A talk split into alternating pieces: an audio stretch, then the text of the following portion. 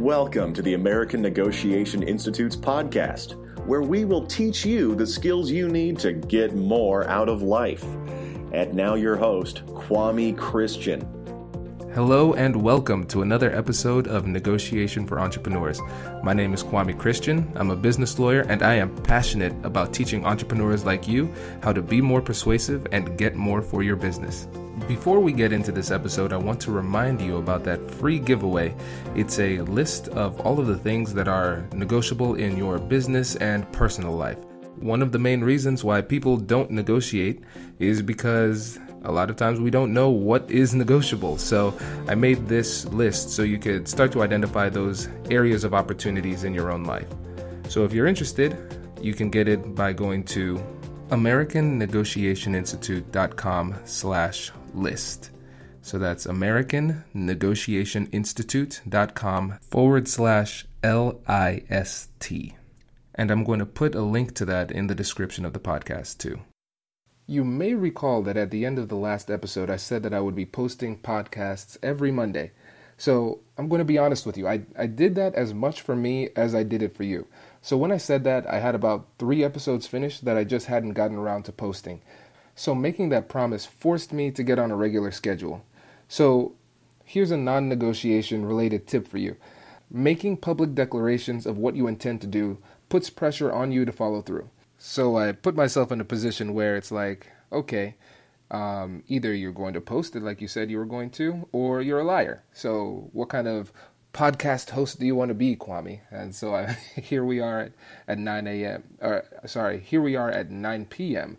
finishing up this post. But I want to make sure that I'm giving you consistent content. So that that is my ultimate goal with this. But enough about that. Let's get to the good stuff. So I'm I'm really pumped about this interview. Uh, Paul Bolaji is going to join us from New York. Um, Paul and I have been friends since junior high, and our relationship continues to be strong because we have very similar professional goals. I really admire Paul because he's ambitious, and we're going to hear a lot more about his business endeavors in the interview. But before we get started, I want to focus your attention on some key points he makes during the interview. Paul's going to talk about two business ventures. I want to focus in on his interactions with his partners. So, what did he do right? What did he do wrong? And try to ask yourself, what would you have done in those situations? Um, he also shares a lot of insight on how to handle difficult conversations and negotiations with employees and business partners. So, without further ado, let's jump into the interview. I am here with uh, one of my best friends, Paul Bolaji. Uh, he has one of the most interesting entrepreneurial and professional journeys I know. Um, right now, he just graduated from Columbia Law School. Is it this weekend or last weekend? It's this Thursday. Yeah, congratulations. Thank you, sir. Um, but yeah, let's just uh, give the audience an idea of what it is that uh, you did in the past and, and a little bit about your entrepreneurial journey. Okay, thanks, Kwame. Um, so prior to law school, I, I lived in Dallas, Texas. Um, I was a Teach for America Corps member in 2010, and I wasn't really happy with with the amount of money and the amount of experiences and learning experiences that I was having through teaching. So I actually ended up starting a company with one of my best friends from high school. And what happened was the, originally the idea was for a personal training company that was going to help um, these modern luxury apartment buildings utilize fully utilize their state of the art fitness facilities by providing their their gyms and their buildings with you know fully certified professional personal training staff that would conduct seminars, um, do consulting for them in terms of making sure that their equipment was up to date and their layout was fine. So um, that was the idea, and my friend at the time was living in California, and we were very close in undergrad and even growing up through middle school. So I, you know, I thought it would be a great idea. And he was also a very entre- entrepreneurial person. So I thought it would be a great idea if he came. And you know, since we had a close relationship, I thought that, you know, the the business would kind of grow naturally as a side to that. And boy, was I wrong. And the issue is, you know, when especially in you know when you're starting companies or you have ideas you know it's very it's, it's very easy to get excited about them and to reach out to those people that you're very close with to you know to immediately try and jump in the boat with you and get help from them and get their support and encouragement i mean that's natural human nature however what's really really important for um, for people with ideas for visionaries for people who want to start new things is they have to realize that their ideas are born and raised like in inside their heads right mm-hmm. it's not something that everybody around you can necessarily see. So I think the number one, the number one foundation when you're when you're starting anything, you're bringing anybody on board is you need to fully understand what it is that you're doing and what you want, and you also need to fully understand that you're in control in this in the sense that the other people around you that are not also living in your head are not going to know exactly what it is that you you're trying to get across. So to speak a little bit about that experience, what had happened was we got together, you know, we built our business plan, we made our sales pitches, and you know, slowly but surely we we started getting business. One by one, we started signing contracts with some of the biggest um, apartment community managers in Dallas, Texas, and you know, things were great. And what happened was we got to a point where the business started to we got to a certain level and the business could go one way or it could go the other way and it being my idea i was very sure of the direction i wanted it to go. But my partner what seemed to have a different idea. And unfortunately we weren't on the same page in terms of what those ideas looked like. And because of that i think that there was a lot of dissonance in between in our communication and our understanding of the business. So what ended up happening was we just we, we got into a situation where we we couldn't move forward together because we were going in different ways. You know, as a entrepreneur, you have to realize there's only companies are like cars. There's one driver's seat. There's one driving wheel. And normally cars are driven best with one person, right? Mm-hmm. You can have you can have co-pilots, you can have you know navigation assistants, but they can only be one hand on the wheel. And when more than one hand gets on the wheel, especially when you're not in agreement about which direction you're going, that's I think that's where a lot of accidents occur. Right. So, um, basically, our relationship got to a point where it, it just couldn't function, and it was difficult because of our friendship but at the same time knowing that you know we had a business and knowing that i had a business idea that i was trying to develop and nurture um, i unfortunately put more weight and more value on you know the soft factors like our friendships. You know is this person still going to be my friend after this? As opposed to you know really putting thinking logically and putting my business at, at the front. And I think that one of the most important lessons that I learned is when you're working with somebody, when you're managing your relationships with people that you're you're going to call your partners, like I said, you need to be 100% cert- certain that you're on the same page, but you also need to make sure that they're certain that you are the driver. That's a great point. Uh, let me ask you this question. Were you 50-50 owners and 50-50 with decision making? Great question. And this is another this kind of ties back to the initial problem is because even though I knew that you know this was my idea and I had laid the groundwork, you know, I for the most part put the plan together myself. I had the vision. In order for for me to really make my friend feel like he was going to have an, you know, a, a, it was making sure this opportunity was going to be worthwhile for him. We did end up going 50-50 mm. because he moved out from California to Dallas and it was just it seemed like the right thing to do mainly because he was my friend mm-hmm. um, and in hindsight that was i think the single biggest mistake that i made in terms from a legal perspective from a business perspective you have to contain you have to maintain control. You, you can't and if you're not going to maintain control you can't give it up that early. Mm. i gave it up before he you know before he he even moved we I put a contract together, and that was part of the terms was that it was going to be a 50-50 partnership, and even though it, we didn't really we didn't really negotiate, and that's another thing that I've learned. I think is very important for young entrepreneurs is everything is negotiable. Mm-hmm. There is nothing that is ever set in stone. And even when you're dealing with, with with consumers, when you're dealing with partners, when you're dealing with other businesses, everything's negotiable. And everything I mean there's I think there's a there's something to be said about intangible things such as goodwill, you know, and, and you know, quote unquote stacking up favors and putting that stuff in the bank.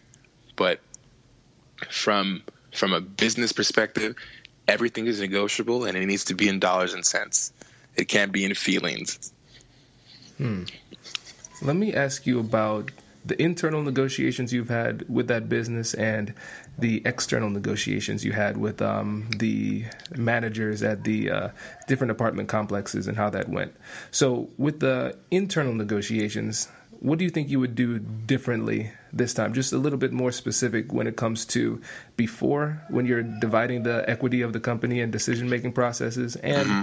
and later on when you ran into those inevitable um, disagreements, how you would go about negotiating with the partner to make sure you're on the same page going forward.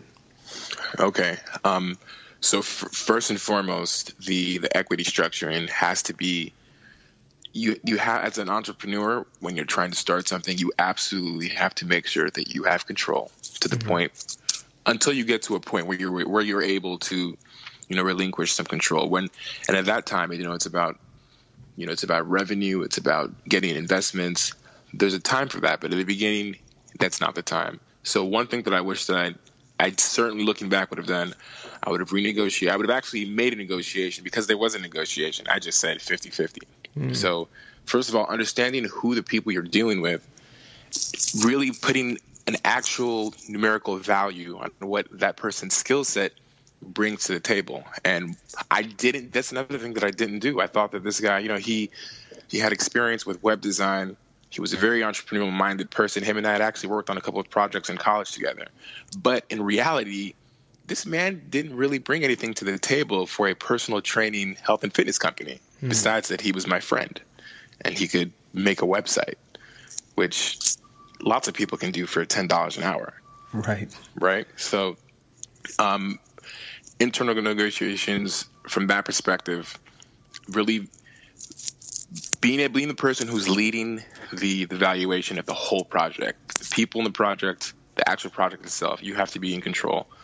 Um, another part of the the negotiation process was the external negotiations when we were dealing with the managers at the different places at the different apartment communities and that was a very every single complex was as a different had a different vibe, different. Mm-hmm. Um, I think different goals in terms of what they wanted their environment to feel like for their residents. So, for example, they the biggest selling point for our company was the fact that you know we had created a structured, formal, professional way for these residents to utilize their fitness centers because prior to that mostly, you know, most residents could just bring in anybody they found off Craigslist who said they're a personal trainer. And I don't know if you're familiar with it. You know, a lot of listeners might not be familiar, but Craigslist is is the end all be all for people who are not what they say they are. so it's it was just a huge liability for these people to be letting anyone who was people that are supposed to be nationally certified with insurance to come in without any type of verification and train the residents. So that was our biggest selling point. But on top of that, we had to feel like, okay, well, great, you know, you're going to be able to take off that that's that little bit of liability in the black and white. But what about in real life value? Like, what can you bring? What can you? How are you? What, what more value are you going to bring to our community? And in negotiations, I think one of the, the most important lessons that you have to realize when, especially when you're doing external negotiations as a as a business owner, is like I said, number one, everything is non-negotiable. But number two, there's always value that you can create from mm-hmm. places where you may not necessarily see. So, the increasing the pie, making the pie bigger, is the number one. It's the number one, I think, goal that you should be making. You should have in your mind when you're negotiating with somebody externally. Um, for example, there was an apartment community who had a very nice gym, but in addition to the fact that you know they were willing to ha- you know happy to have this formalized structure of trainers in their gym it, w- it was just com- completely a mess and there was you know they had uh, a smith machine directly against the wall which made no sense um, they had treadmills facing each other so that people that were running were staring directly into the face of somebody else That's awkward. so just things that didn't make sense so part of the way that we realized that we could add value to them was to completely just redesign their whole layout for them.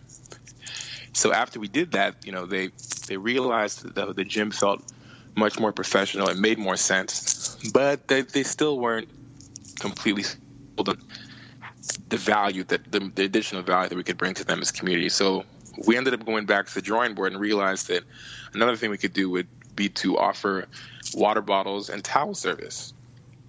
So we got a about a six six by six shelf, and we put promotional materials on it. But we also, you know, two times a week would deliver fresh gym towels and bottles of water with different sponsors from the community, different nutrition companies that were happy to do that.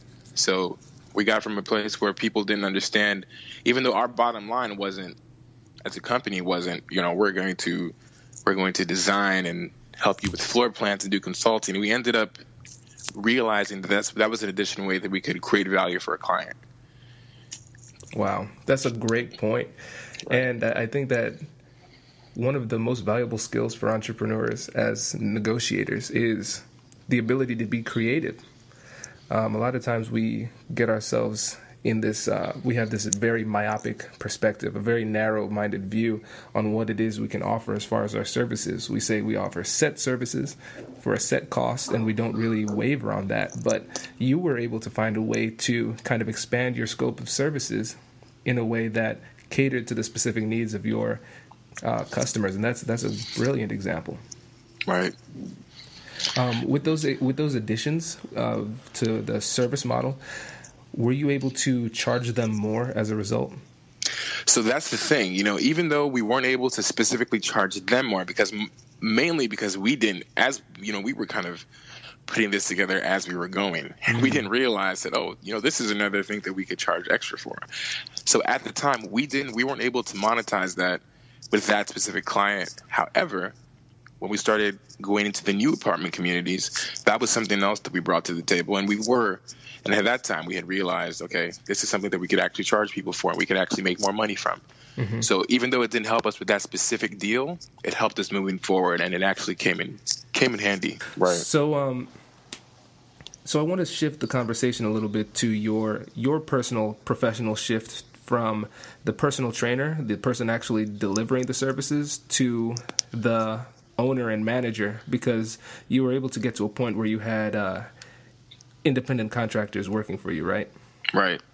Yeah. Okay. Yeah. So um, first, you know, it really just started with me going into places and you know asking them to drop off materials, and I was doing the bulk of the training. But as we grew, my time was limited, and I realized, you know, I had I was able to actually get help to do what we were doing. So running a service-based company is very difficult. I learned.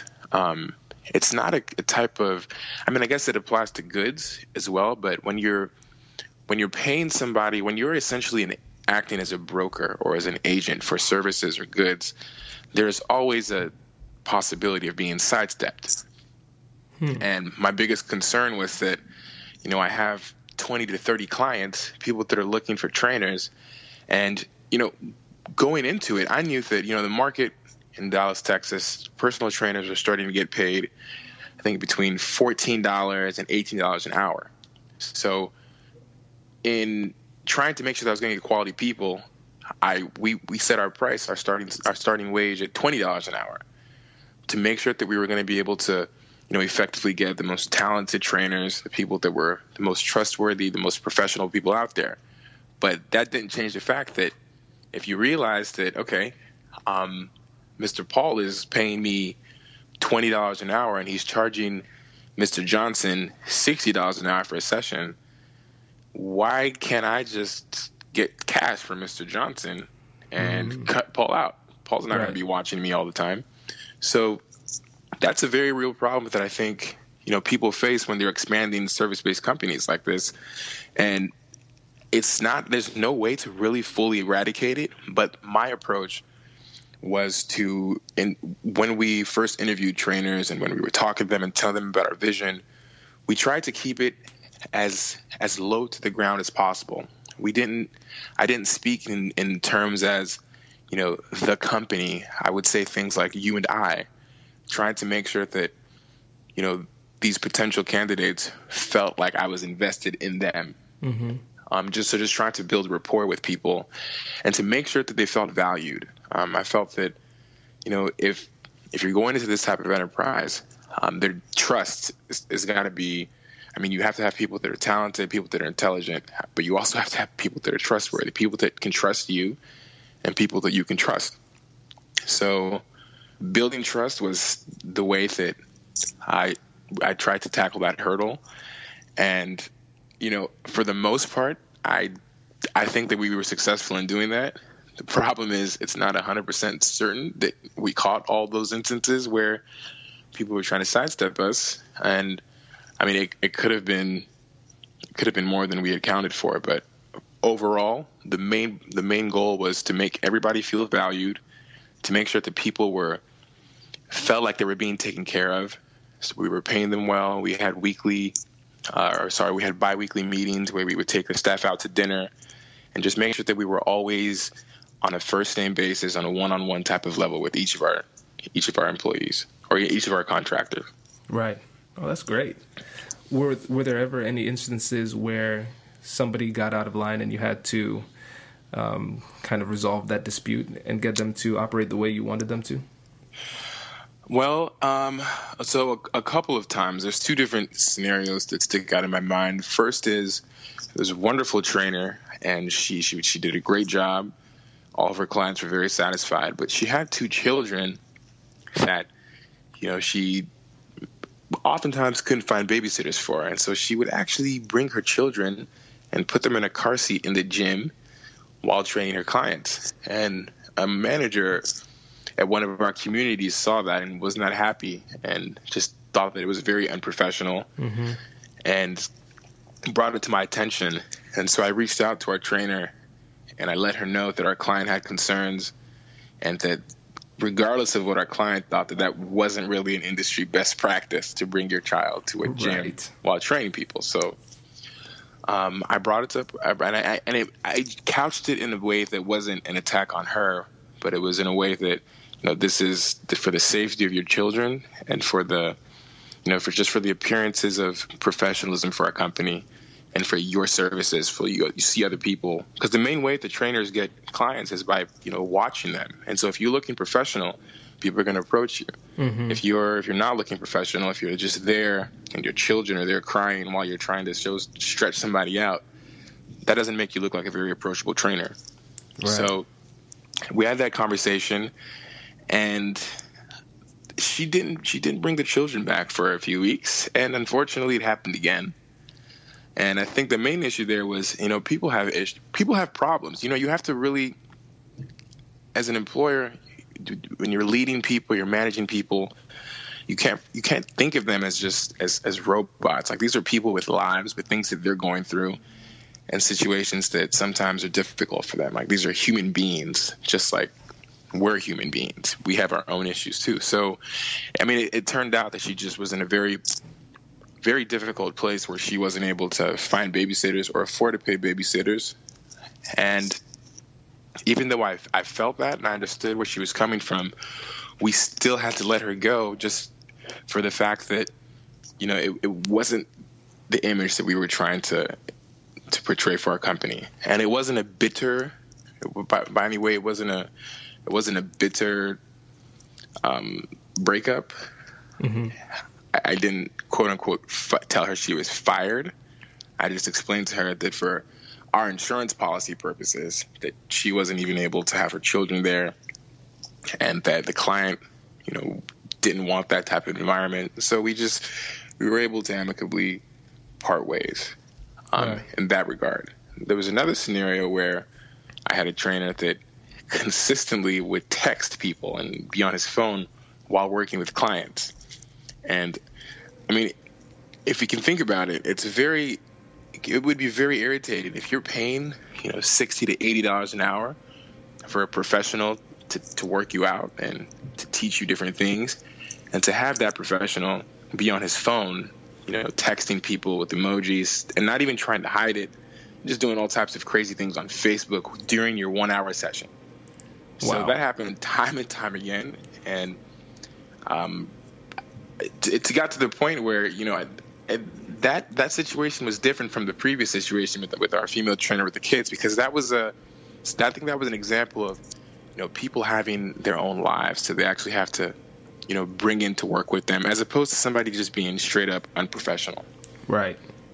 And so, in approaching that situation, I did I felt like I needed to come in more as an authority figure, you know, to really make sure that this trainer understood that that was not an acceptable thing to do. I mean that that's the one that's one of the thing the few things that could actually completely ruin a business of ours like that is mm-hmm. if their trainers are you know they spend their time half their time on their phones while you're paying them eighty dollars an hour. It just that's that wasn't something that was going to be able to fly. So um, it came in with more authoritative tone and made it very clear that if we got such a complaint again that that would be a, that would be a wrap. Mm-hmm. And in that situation, um, we never got another complaint again. And you know, the trainer continued to do to work with his clients, and his reviews ended up getting better and better because of that. And I think that those two illustrations just kind of showed that as a manager, you have to approach different issues with different people in different ways.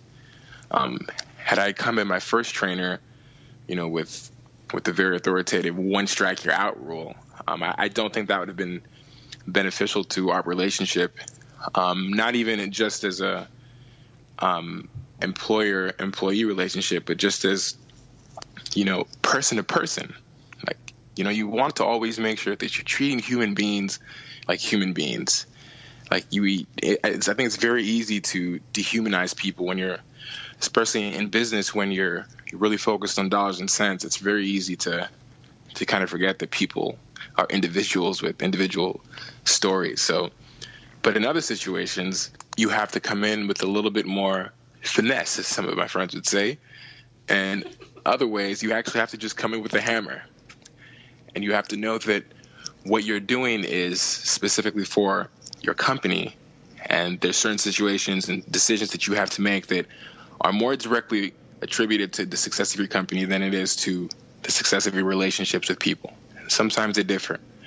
And you just have to be able to identify situations when you're leading people to how to approach them with different types of solutions to different problems. Yeah. Those are great examples because it just demonstrates that the ability to negotiate and, and resolve disputes takes creativity and flexibility too. You can't just approach every situation the same way. Right. So th- those are great points. Um, let's shift the conversation to your next business endeavor, the international uh, business in China.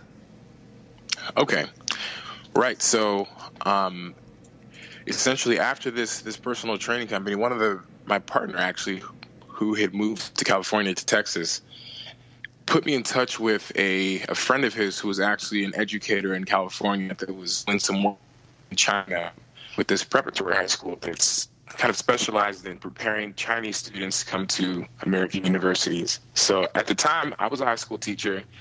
You know, I, I was with Teach for America. I was just finishing up. I enjoyed my time there, but I, I was ready for the next move. So I'd actually um, secured a job overseas, but I had about three months in between when I started that new job. So, long story short, we decided that there was a way that we could create some synergy between my network and my friends' friends' network in China and helping them create curriculum for their students and also helping them staff teachers at their high school. So it, got messy very quickly. And the reason it got messy very quickly was in hindsight, I didn't really know anything about the type of person I was getting in bed with. Mm. Um, I didn't really. I knew that, you know, she was an ambitious, driven person with a big network in China who had the opportunity to help me make some money, but I didn't know anything about her as a person. But you know, as as Richard Branson said, I I said, screw it, let's do it, and jumped headfirst, got on a plane to Beijing for a five week project, and while we were, it didn't take. I don't think it took up to four days um, being in Beijing for us to get into our first first um, disagreement, and we had signed a contract that was dictating the uh, the amount of money I was going to be paid um, for each teacher that I was going that I was able to successfully recruit, and apparently when we got there, there there seemed to have been a misinterpretation or a miscommunication between the amount of teachers based on an aggregate as opposed to individual. There was apparently it was the other party was telling me that the uh, the numbers that we were supposed to be getting paid were based on if we were able to get a minimum amount um, in different brackets. Like if we got five, then we get paid at a certain level. If we got ten, we got paid at a certain level. Hmm. But that was never discussed in real life at all. It was just a simple, you know, you get X amount of dollars for X amount of staff. Um, so getting there, I had zero power, and it was a horrible place to be in in terms of negotiation because I was in Beijing, China. I didn't know anyone. I wasn't familiar with the culture. I was living at an accommodation that my business partner had provided for me. She was essentially feeding me. You know, she she had secured my my apartment that I was staying at, and I was going to be there at her mercy for the next five weeks. Oh, wow! So I had zero bargaining power. The teachers I had already brought were already there.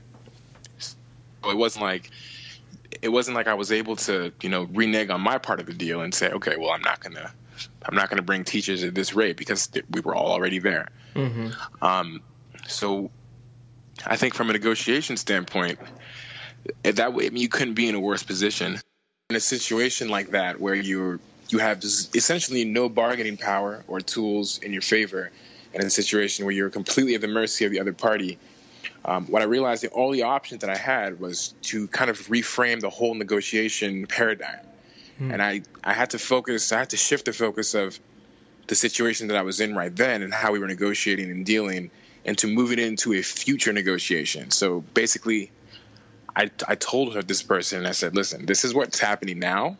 Um, you got me here now, great for these three months, and you can go ahead and you can continue to, you know, rewrite terms of the contract that you had signed already under whatever pretenses you have, and realize that this not only is this relationship between you and me completely over when this this this two months is over, but in the future there will never be any opportunity for us to work again, and because the the uh, the international education network is so small, I will make sure that people know that this is how you operate, right? Mm-hmm. So I completely shifted the focus of, you know, her thinking that this was going to be a one-off transaction where she was going to be able to pull a fast one on me, and kind of walk her back down into an into a role with integrity, knowing that if you treat me well now, we have greater potential to work together to make more money and to establish a more structured long term program in the future.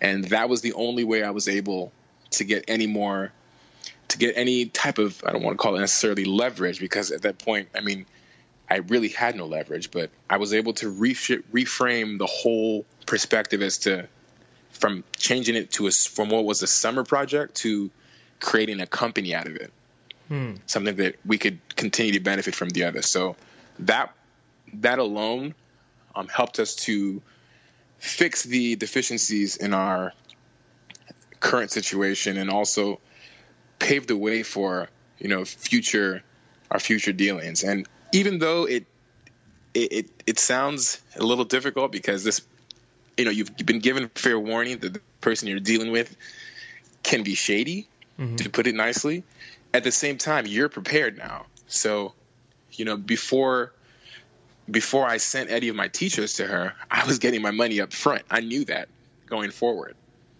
So I was able to readjust my expectations after an understanding this person I was dealing with, and then shift my business strategy to make sure that I was protected in different ways in the future.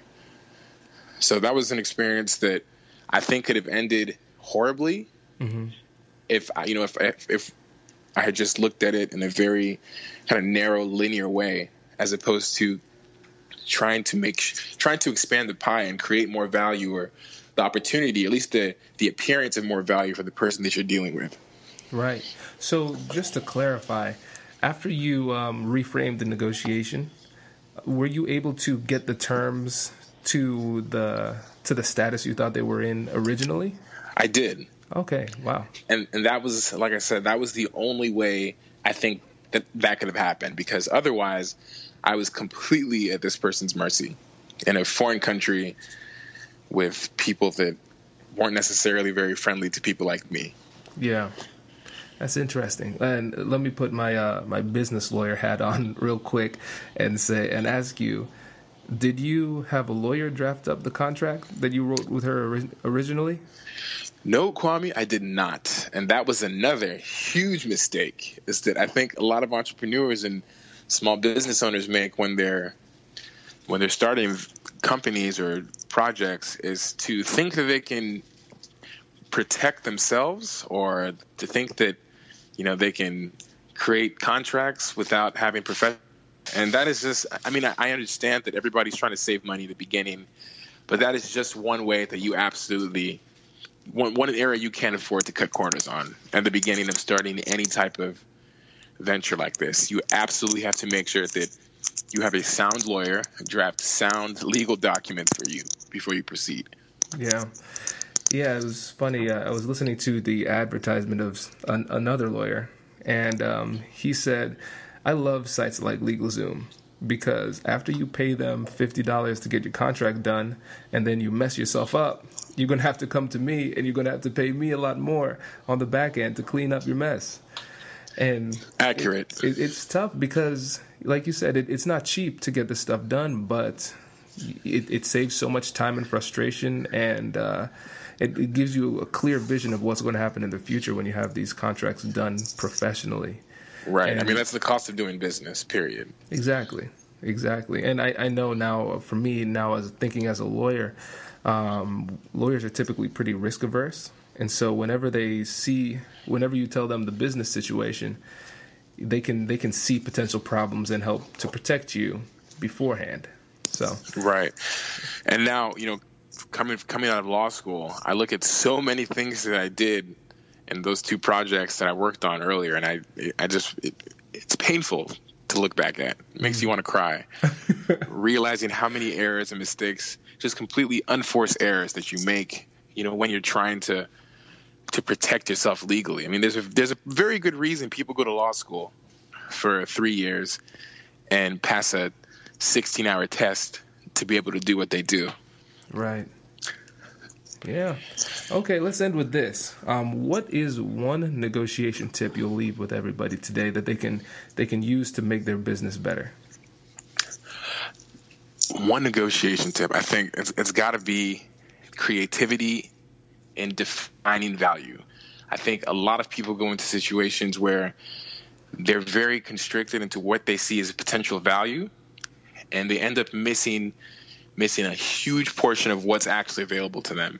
And I think it's very important that people just understand that if you're going into negotiation, you know the subject matter that you're you're, you're negotiating, but prior to that, you also need to identify tangential areas, ancillary, you know, ideas or concepts that you can bring into the discussion that the other party maybe not may not have, have thought of or may not have mentioned it had not been the subject before but in negotiations you can bring anything to the table the table is infinite Right. Right. That's a great point. And and just like you were saying, sometimes we get focused, like have a narrow-minded view on, what's valuable. The other side does too. And so Exactly. you'll bring stuff to the table that they that that's valuable to them that they didn't even realize they Right. could they could discuss. Well, thank you so much for joining me today, Paul. I appreciate it. you're welcome thanks for having me kwame Thank you so much for listening. I really hope you enjoyed the interview. Um, just an update on Paul. He is less than 10 days away from taking the bar exam, so wish him well in whatever way you choose to do so. Um, afterward, he's going to be working at Cleary, Gottlieb, Steen, and Hamilton in Washington, D.C. And so that's a huge accomplishment because, as you know, the longer the name, the more prestigious the firm. So if you ever need an attorney in the D.C. area, you know where to go to Paul Bolaji. Um, also, if you're ever in need of negotiation coaching or consulting, or your organization is interested in trainings, please let me know. Um, this stuff is really fun for me, and I, I just want to help as many people as possible. Um, also, my law firm operates in Ohio, so if you're in the Buckeye State and need a business lawyer, I know a guy. And lastly, I want to give a big shout out to Kobe from Cavalier Consulting for his help with producing and promoting this podcast. He's been doing an awesome job. And actually, you might get to meet him in the next episode if our schedules align. And if that happens, it's going to be a lot of fun. So keep an eye out for that. Um, if you know somebody who would find this helpful, please share it with them. Um, if you liked what you heard today, please subscribe to the podcast to keep up with our latest episodes and leave us a review. I love reading those and I, I take your feedback to heart. And if you have any questions that you want me to cover or topics you want me to cover um, on this podcast, shoot me an email. I, I love hearing from you all and I want to make sure that my content is relevant. So reach out to me, let me know what you want to hear. But until then, keep on negotiating. I hope you have a great day.